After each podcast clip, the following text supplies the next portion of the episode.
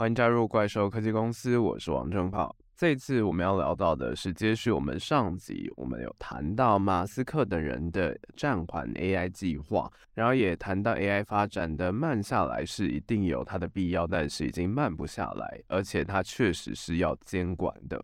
那近期的消息也有指出是说，OpenAI 它在短期内它是不会再进行 GPT-5 的研发。但是作为竞争对手的 Google 呢，它还是会持续的发布新的产品，持续应战。那回到个人层面，这次的实战篇主题就非常的明显了，就是要谈到一个大家都觉得非常的困难，尤其是对于那种心思比较细腻、喜欢做计划的人来讲，这个行动到底要怎么样去做呢？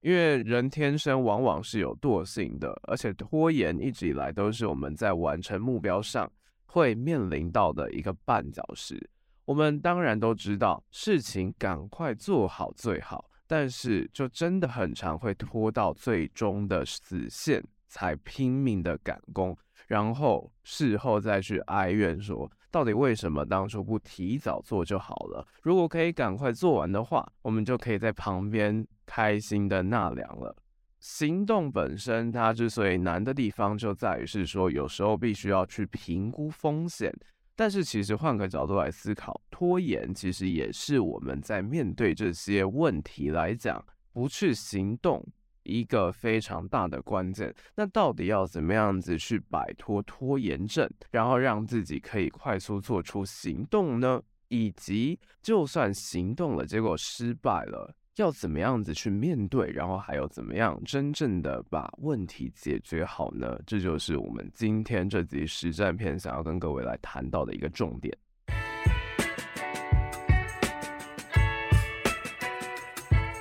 好，首先一开始我们可以先来思考一件事情，就是我们到底要怎么样子去看待拖延这件事情呢？那首先，其实我们可以来想一下，活动和行动。有什么样的差别吗？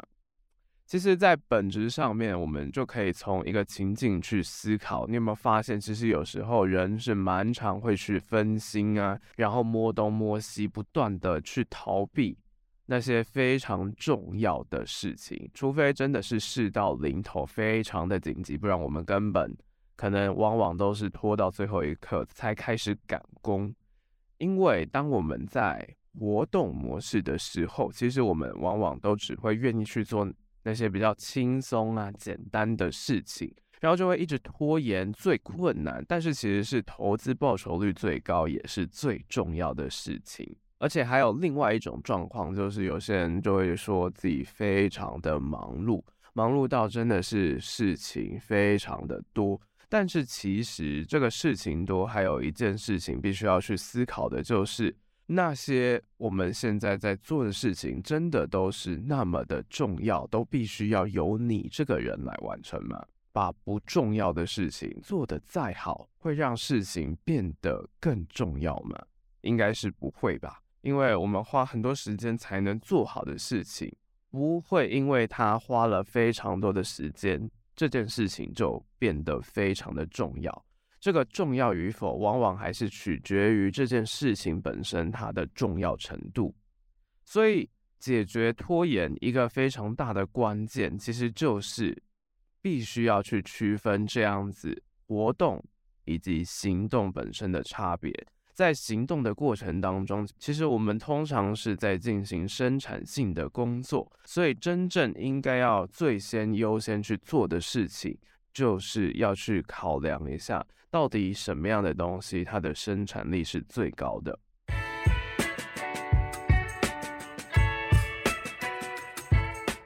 那如果只是这样，你可能还是会想说，确实啊，我就是我已经有做好专案管理以及计划排序了，但是为什么我们人总是会喜欢拖延非常重要的事情呢？其实换个角度，从心理学来看。在当下的感觉就比较像是把事情丢给其他的人来做，那这样子一来啊，未来的自己对我们而言就好像是一个陌生人而已。但是事实是你只是把你的工作丢到未来而已。如果你拖延的话，到时候其实到之后那个 timing 啊，还是得由你去做，所以实际上你就只是把时间往后挪，然后在死线以前把东西赶出来而已。所以如果你想要让拖延与你越来越远的话，就可以透过和未来的自己连接来增进我们的行动能力，也就是以终为始的概念。把目光放长一点，而不是追求短期的回报，就可以想象啦。我们最重要的事情，如果放到最后来讲，到底会发生什么事情？这件事情对于未来的自己又有什么样的影响呢？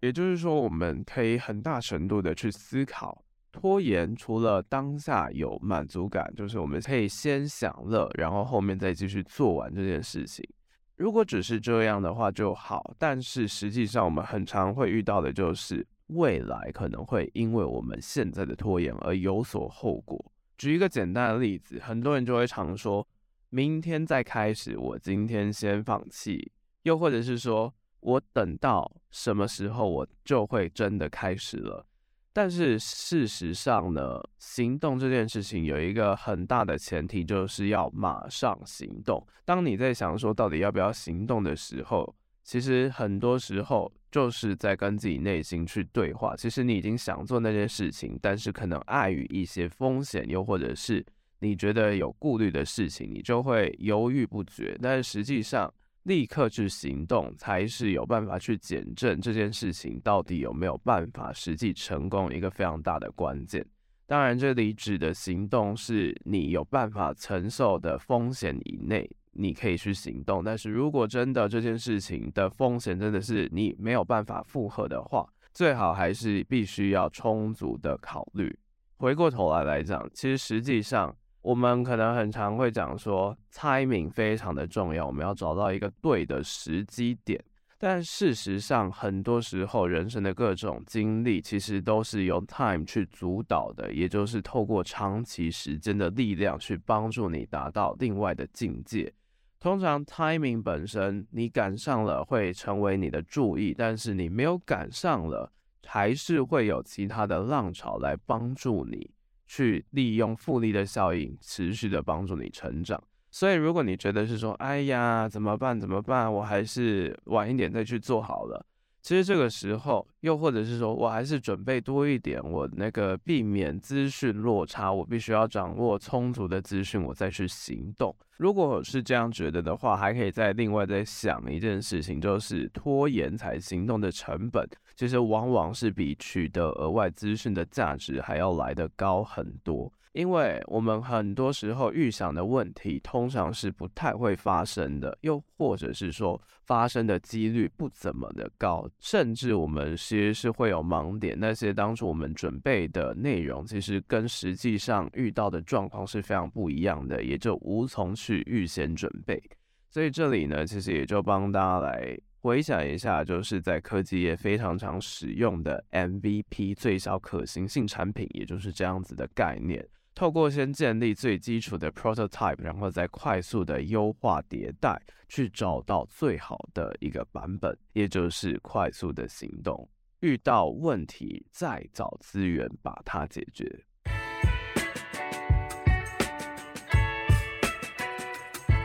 那讲到这里呢，你应该就是可以了解到，到底为什么行动是这么的重要，也知道必须要快速的做出行动。那到底我们要怎么样跨出那个第一步呢？因为通常我们可能会有一个非常远大的目标，例如说今天的目标就是要完成一个专案，但是里面具体而言，这些细节要怎么样子去完成，就有一个很重要的概念，就是拆分，把目标拆小。我们就可以透过生产性冥想，也就是可能在洗澡啊、通勤的时候，找一些正在解决的问题，然后把所有可能遇到的事情，又或者是对我们自己有帮助的细节，把那个流程全部想一遍。注意，这里讲的是过程哦，不是结果。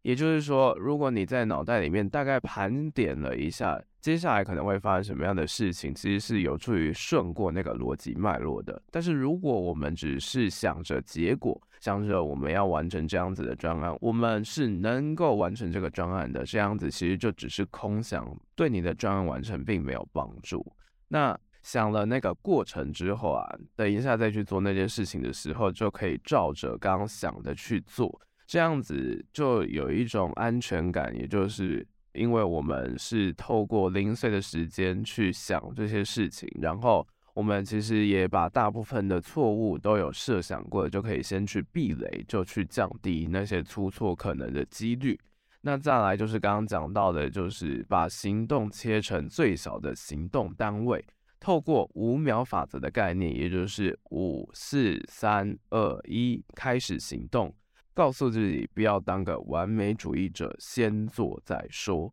这样子的话，因为是从比较小的步骤开始，所以拖延的状况就会变得比较少。甚至因为那些事情是简单好上手的，我们也可以真正的把这些目标转换成真正的行动计划。这里举一个简单的例子：假设你今天你的目标是想要看完十本书。你设立了这样子的大目标，但是十本书我们也知道，大概一本书三百多页，十本书至少三千页，要看多久呢？很多人就会觉得是说，那我就先从一本书开始看吧，也就是把看一本书当成是最小的行动单位。但是这其实是会有问题的哦，因为我们可以试想一下，我们今天的目标是看十本书，但是现在变成是看一本书，感觉是十分之一的量，很简单嘛。但是三百页也是不怎么容易的事情。我们通常看书都是利用琐碎的时间，所以在这个时候呢，到底什么是最小的行动单位呢？其实就是先从看一个字或者是看一个章节开始。这就代表是说，所谓的目标跟最小行动单位是不一样的。如果我们只是把看一本书当成是最小行动单位，这其实只是把目标缩小而已。具体而言，我们还是要找到最实际，然后也是我们可以直接上手的执行步骤。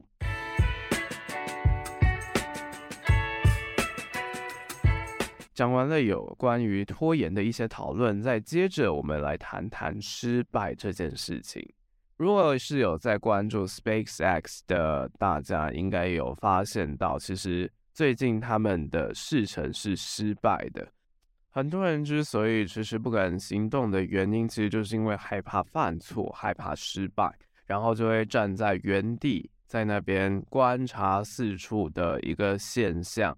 然后再评估、评估、评估，不敢快速的去下手，去真正做出行动。但是其实有一个很重要的观念，相信大家都已经听到烂掉了，也就是失败。它并不是一种选择，而是必经的路程。失败是非常常见的一件事情，基本上你要透过非常多次的失败，才有办法真正的得到一个更好的结果。也就是说，如果你现在其实体悟到的失败还不够多，这就代表是说你做的事情太简单了。那当然，今天也不是叫你说要挑战多难的事情，只是要讲的是说，其实失败本身它就是一个警示，不管是对于我们现在做的方法可能有一些问题，又或者是说我们在做事情可能有一些需要去改善的地方，这都是帮助我们持续优化一个很重要的关键。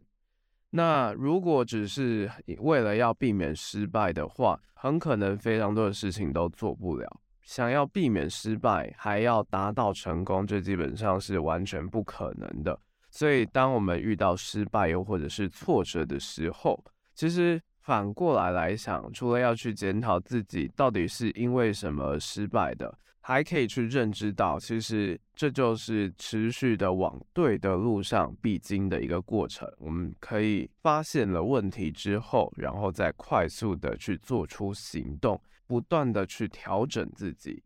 那在遇到问题的时候啊，其实也有很重要的关键，就是说，绝对不可以忽视那些你可能会忽视的一些事实，因为很多人都会知道自己有非常多的一些小问题，但是会选择坐视不管，但这其实就是积沙成塔的过程，小问题可能会变成大问题，而且还有一点就是我们之前谈过的习惯。人们总是可以慢慢的习惯原本自己没有办法接受的事情，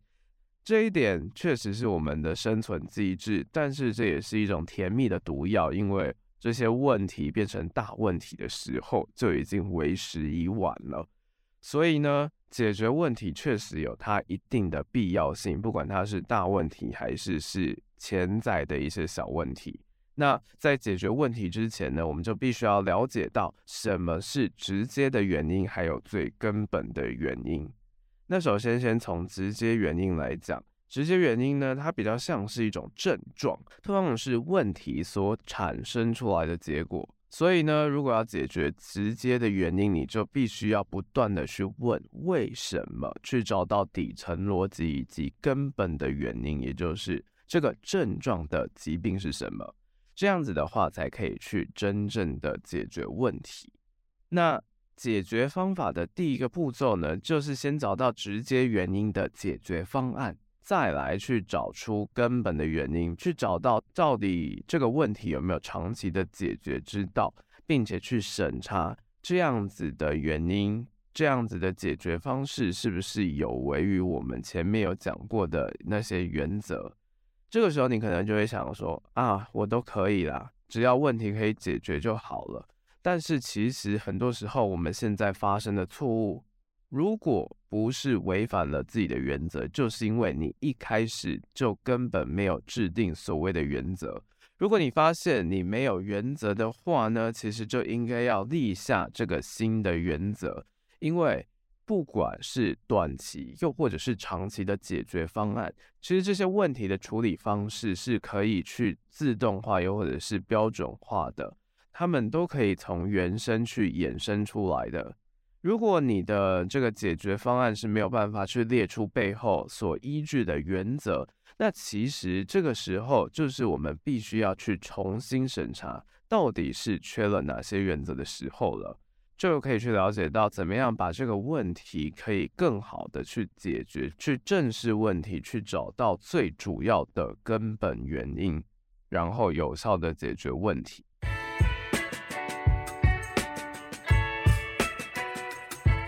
那在讲到这集的尾声以前呢，还要再来跟各位谈一个概念，不知道你有没有听过损失为弊？也就是如果一件事情它的潜在的利益不大的话，我们通常会为了要去避免损失，就不采取行动。甚至以数据面来看，研究显示啊，除非一件事情的潜在利益是潜在损失的二点六倍。我们才会有想要行动的那样子的意愿。这个行动之所以会摆在前导篇的最后一点来讲，就是因为它真的是非常的难做到，但是它也是呼应我们前面谈到的五个核心能力。这个世界变化的这么的快速，我们随便都可以看到各种的迭代，以及各种不一样的 AI 工具，又或者是新的应用的出现。那如果没有行动，没有去适应各种的变化，又或者是说找到变化当中不变的规则，其实就当今的状况来讲，我们可能就会遇到非常多的风险。所以行动本身就有它一定程度的重要性了，因为它就是让我们开始改变、开始去做不一样事情最前端的一个基础。当然，遇到各种的新科技。也不用过于害怕，因为这个世界上的人非常的多，而且很多的事情都是有它的过渡期的。真的，第一件要做的事情，并不是担心到底会有怎么样可怕的事情发生，反而要先善用一下现在的各种新科技，让我们不管是习惯可以更好的去培养，又或者是透过自动化、标准化的形式，帮助我们的人生可以做到最佳化。那当然，从另外一个反面来讲，就是我们刚刚讲的，都是到底应该要如何去采取行动，到底要如何去真正马上行动。其实我们有时候在评估风险的时候，不只是要问到底要怎么样子去行动而已，反过头来。不做这件事情，到底会有怎么样的风险？其实也是风险管理当中非常重要，而且也是我们在做重大决策的时候必须要去考量的关键。那有关风险管理这个主题呢，也会在我们第二季的怪兽科技公司当中谈到。我们会在之后的后续集数进一步来思考。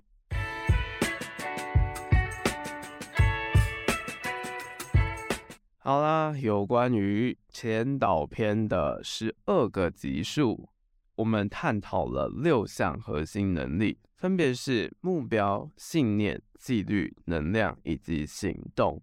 这几个概念呢，就是我们第二季非常讲求的几个底层架构。也希望这季的前导篇可以帮助各位在思考人生，又或者是思考这个科技是如何影响我们的过程当中，可以用这六个方面去思考自己到底应该要怎么样子去找到自己的目标，而且是找回自己的主动权，去主动去思考说，这个世界到底长成什么样子了？然后我们要怎么样子去应对这个世界，并且培养自己的批判性思考能力。因为要知道，世界一直都在进步，科技也推着我们在进步。没有最好的方法，只有更好的方法。我们如果真的要可以去应对各种变化的话，不断的 trial and error 就是非常的重要的。这也就是我们第二季前导片希望可以带给大家的内容。那当然，之后的怪兽科技公司第二季正规节目也会迎来非常多不一样有关科技的各种讨论，